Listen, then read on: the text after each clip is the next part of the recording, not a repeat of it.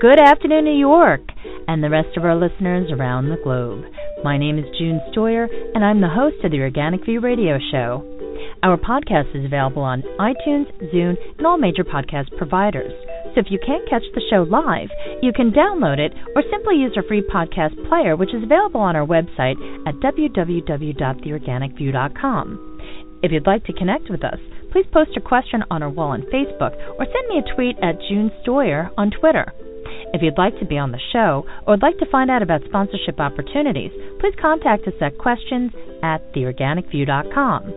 Today's show is sponsored by Austria's finest naturally authentic pumpkin seeds and pumpkin seed oil from the Steiermark, available at organicuniverse.com. Listeners of The Organic View can receive $1 off their purchase by using the coupon code ORGVIEW. That's O R G V I E W. Also, don't forget to check out our contest section on our website to submit your information for our free monthly giveaways.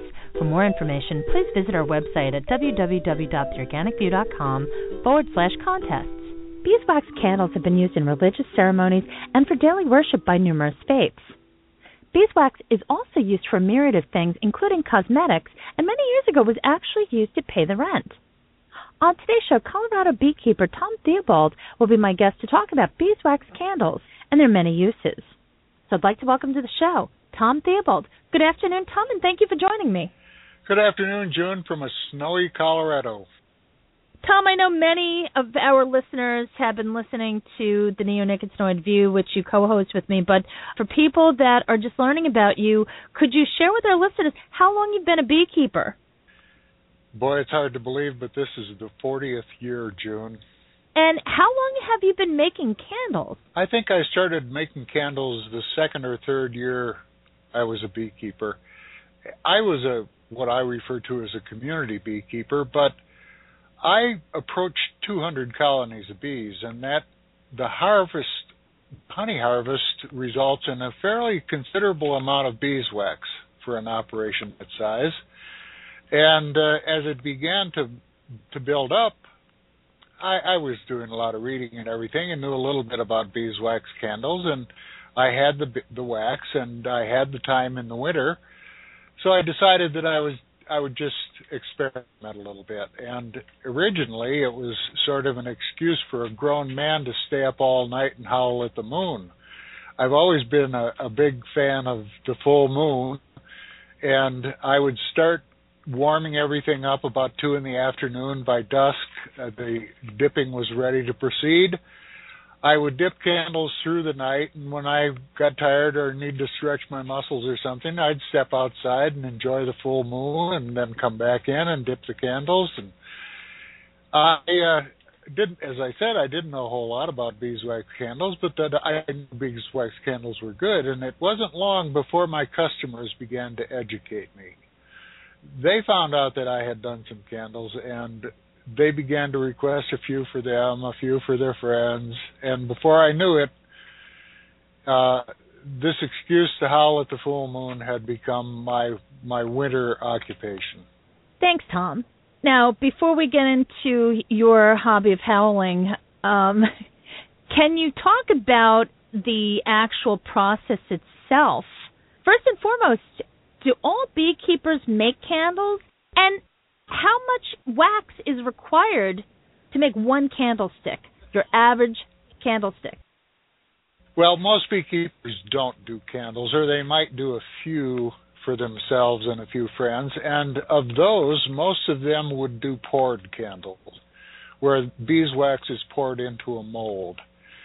Um, but as far as actual candle making, where the candles go into the hands of many other people, very few candle makers left because it's very time consuming. The best candles are the dipped candles, and this is historically the way candles had been made in volume for centuries, for millennia.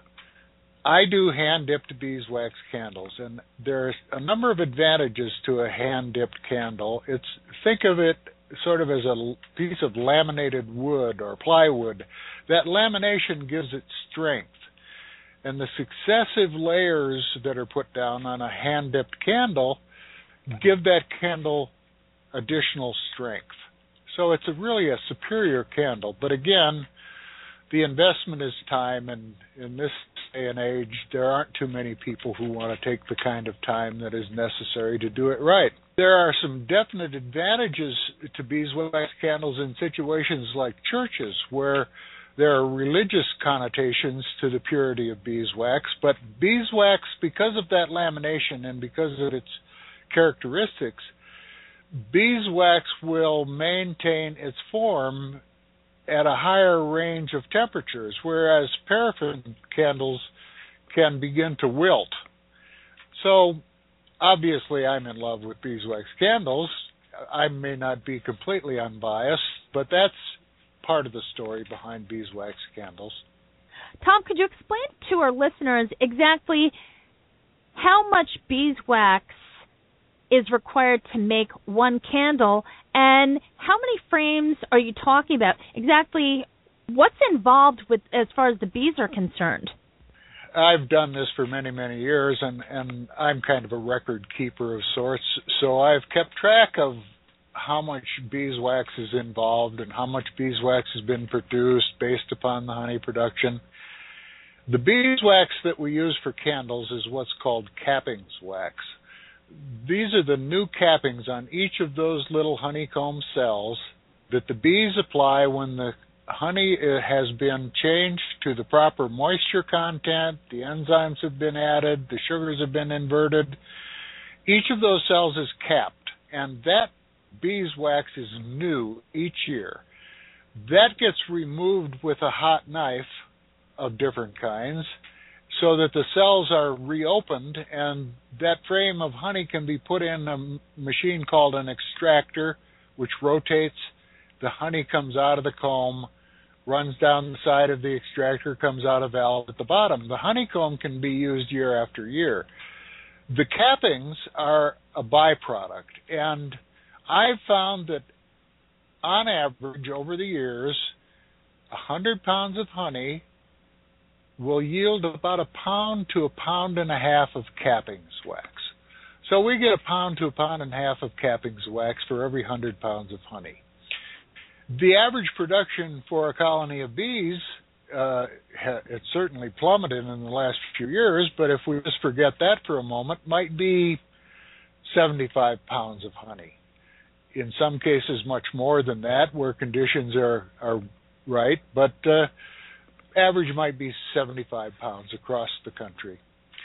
So it's a byproduct, relatively small in quantity compared to the honey production. And so, what does a candle require? Well, obviously, it depends on the size of the candle, the diameter, and the length. What I do are 11 inch, 11 and a half inch tapers, and the standard diameter for a taper like that would be seven eighths of an inch. If you were to measure most of the candle holders, you would find that they are fitted for a seven eighth inch candle. So that's what I produce.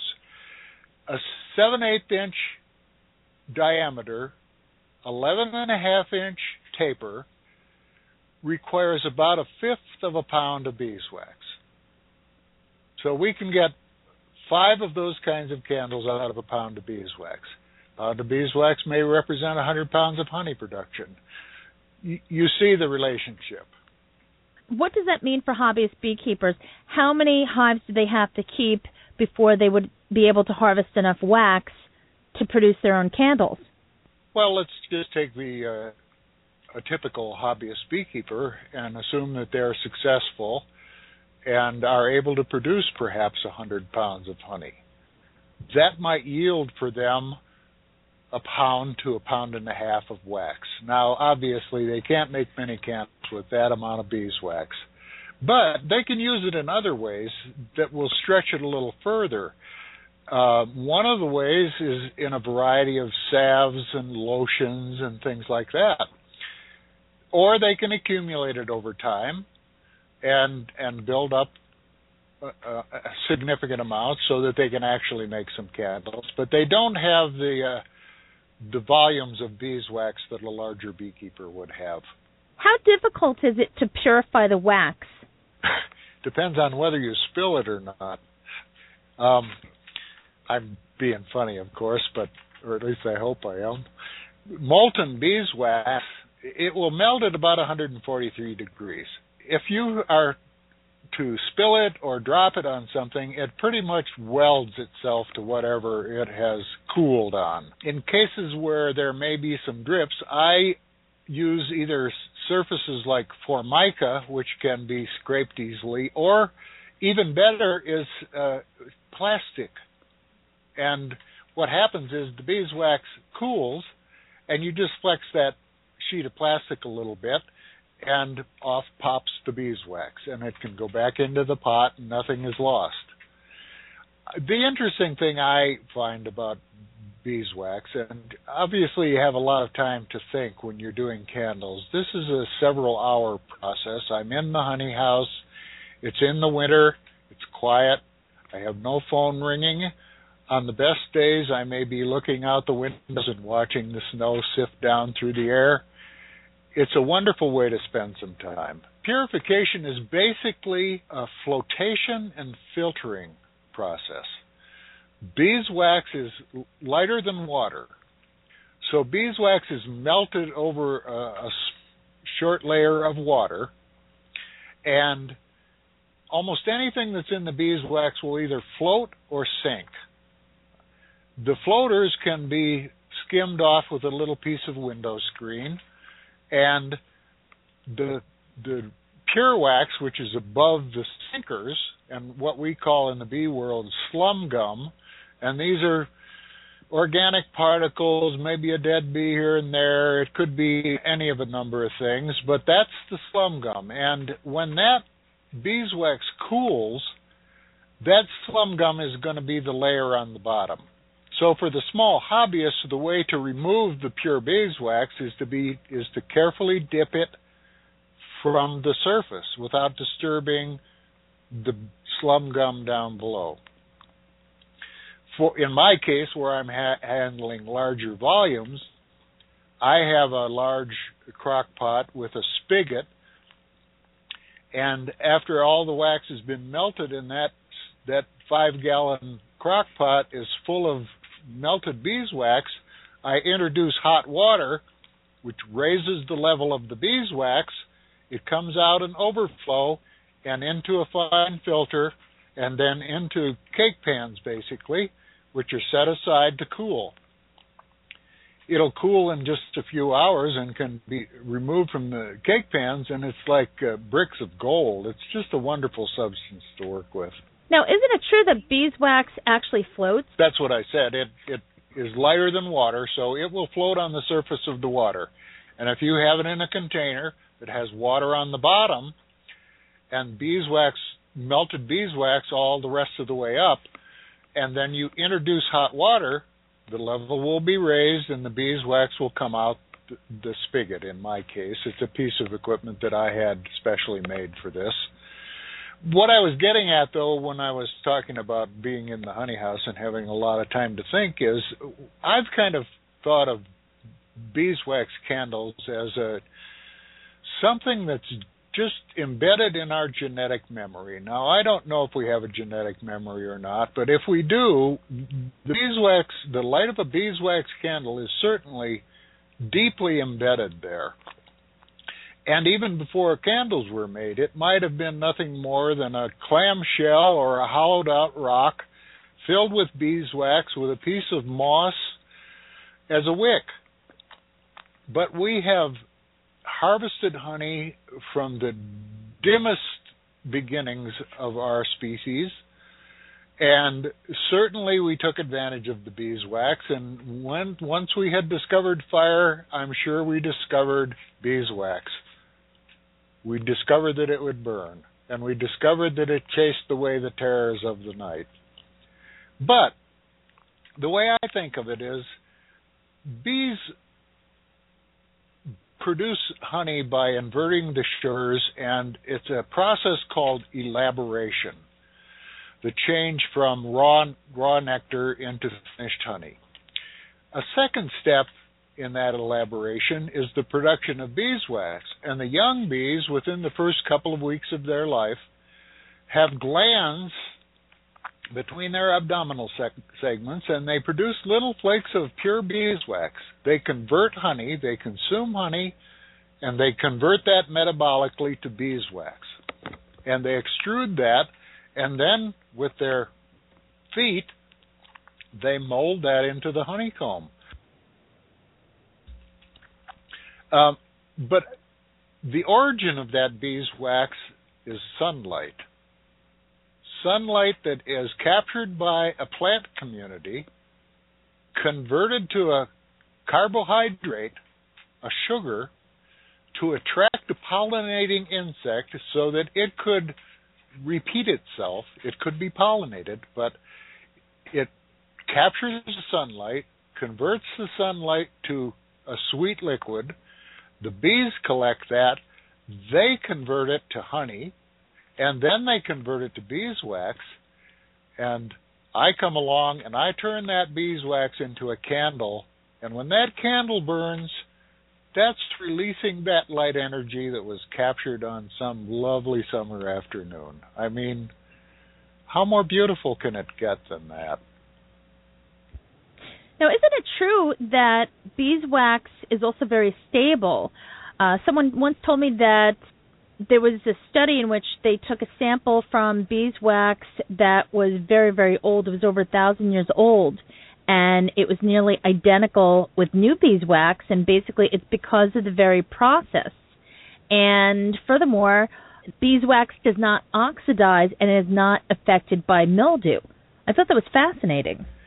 Well, one of the uh, interesting factoids that we all learn as new beekeepers is that uh, beeswax was a major uh, commodity in the trade around the Mediterranean. The Egyptians were among the first of the successful beekeepers, and then the Greeks and the Romans.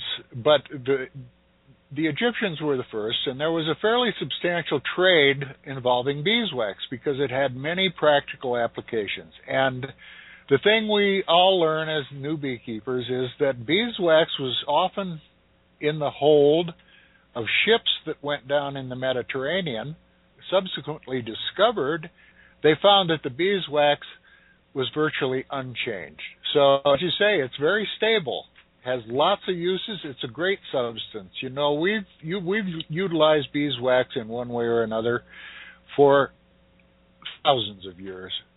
And well, you mentioned you mentioned the ancient Egyptians, and from what I understand, they used to use beeswax when they were embalming and going through the mummification process for their pharaohs, as well as uh, for applications even for cosmetic reasons with their with their wigs and just with their hair. So I think that's quite fascinating that you that you bring up the ancient Egyptians because it was a very very valuable product to them. Yeah, and one of the other factoids that we learn is that they've found honey in in the pyramids that after 2000 years is still edible and uh you know maybe it is. I guess it depends on your definition of edible, but I've had an opportunity to test that just recently. 15 years ago, I had a location where the new owners decided that they were going to grow echinacea for the herbal market. The herbal market was just beginning to blossom then. So I had an opportunity to harvest an echinacea honey. And I set several cases of it aside, thinking that I would just use it over the terms of the future. And and uh, what happened was the honey house gets fairly warm in the summer, and the different segments of the honey separated.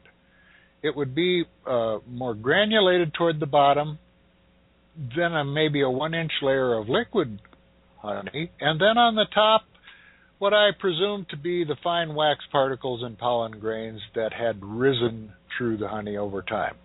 Not very attractive, however, and it just sat there, and I didn't do anything with it.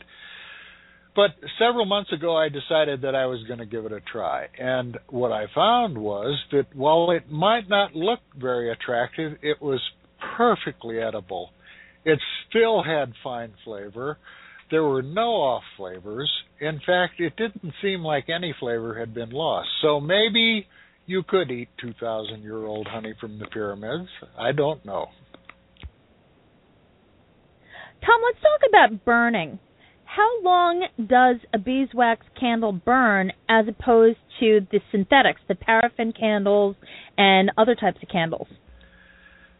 Well, one of the one of the characteristics that beeswax is known for is that it's slow burning, and that seven eighth inch by eleven and a half inch taper I was talking about earlier would take about nine hours to burn from top to bottom to completely consume itself. So um, it's very long lasting, and in in the ancient times, it was sometimes used as a timepiece. A very large candle, burned in a draft-free environment, could burn at such a steady rate that you could use it to mark time.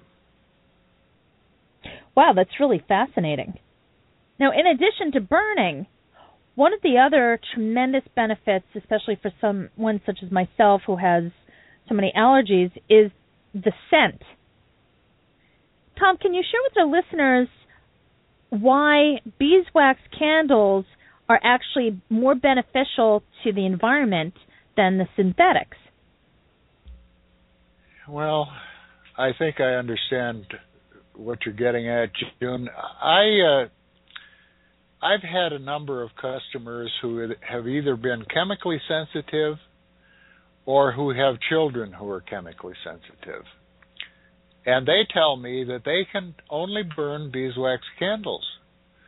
That if they burn any other candles, they or their children will react to it. And I got to wondering about that, and I think there is some some basic reason for that difference the the standard candles today, what's most widely used in candles is uh, paraffin.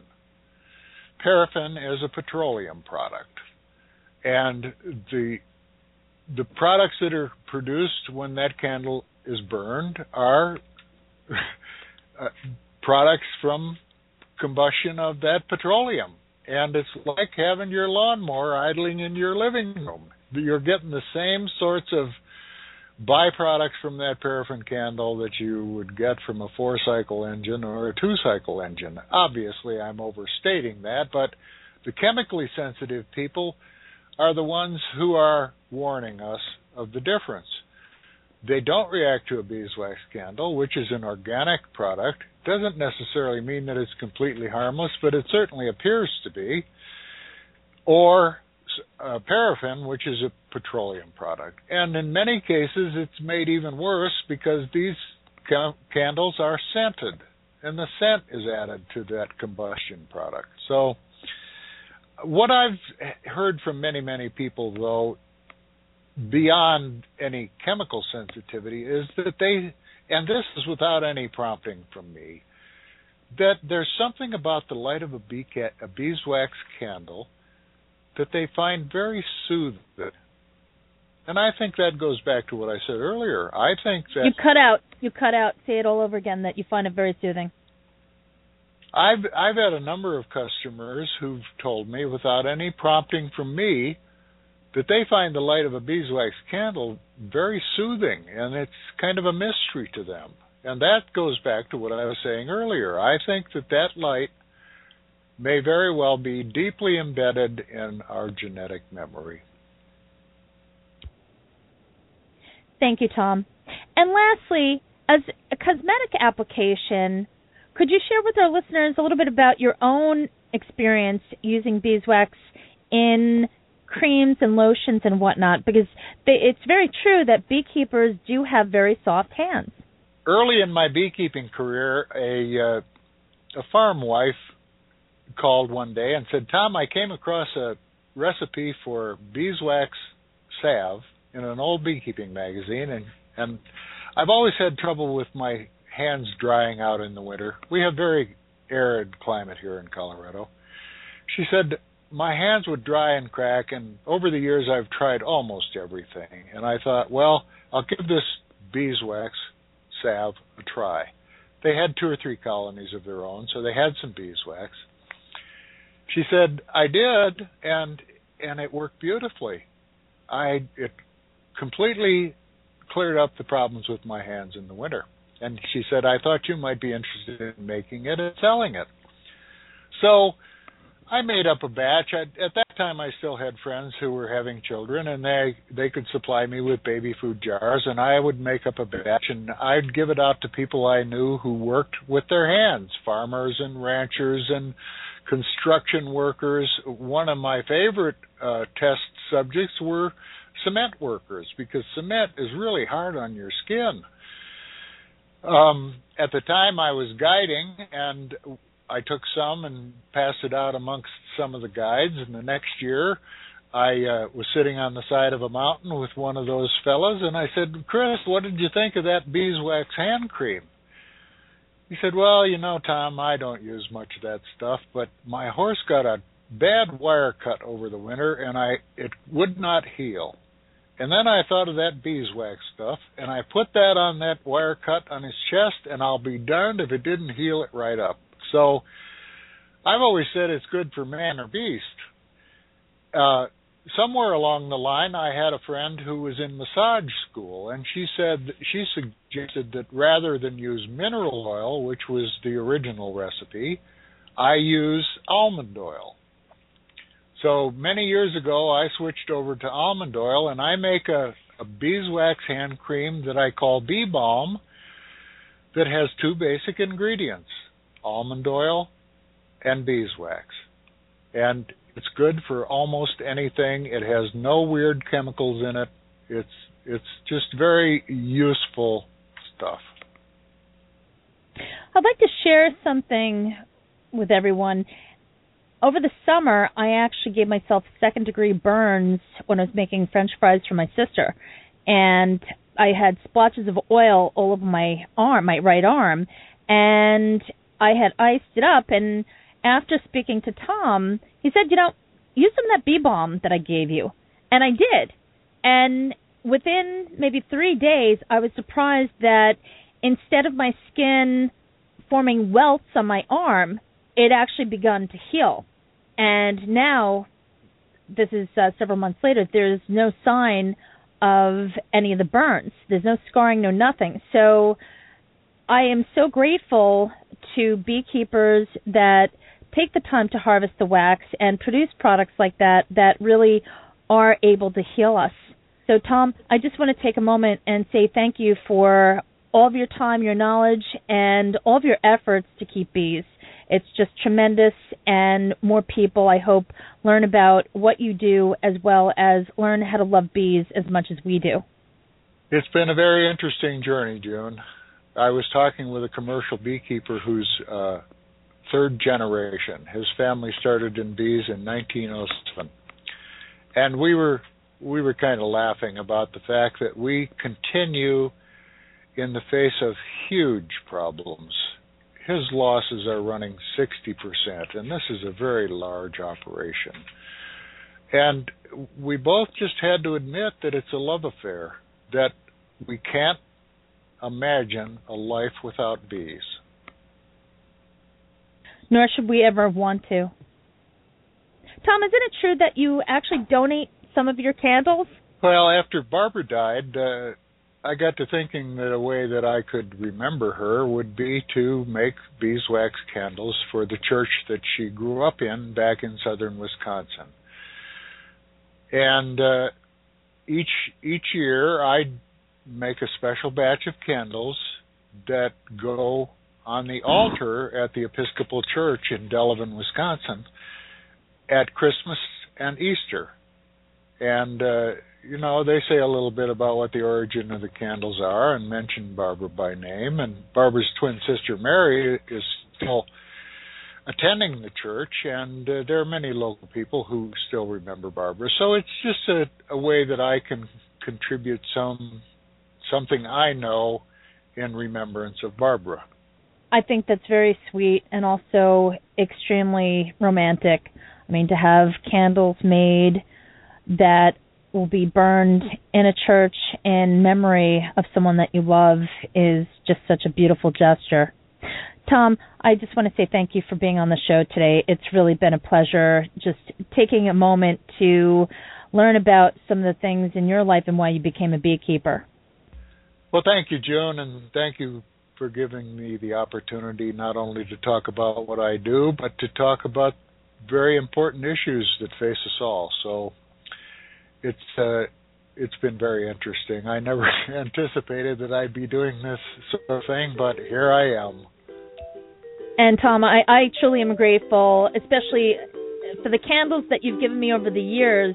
And folks, let me tell you, when you burn a beeswax candle, the light is so beautiful, and just the scent that it leaves in the room, even though they don't necessarily have a scent, it actually something, especially with all the allergies that I have, that is pleasing. And once again, it is just so incredibly beautiful please check out the companion article, which will be available on theorganicview.com, which will also have a number of different facts that we didn't talk about, but just things that are amusing, especially if you want to share them with your kids or with people that you love. Thank you for tuning in. This has been June Stoyer with the Organic View Radio Show. Have a great afternoon.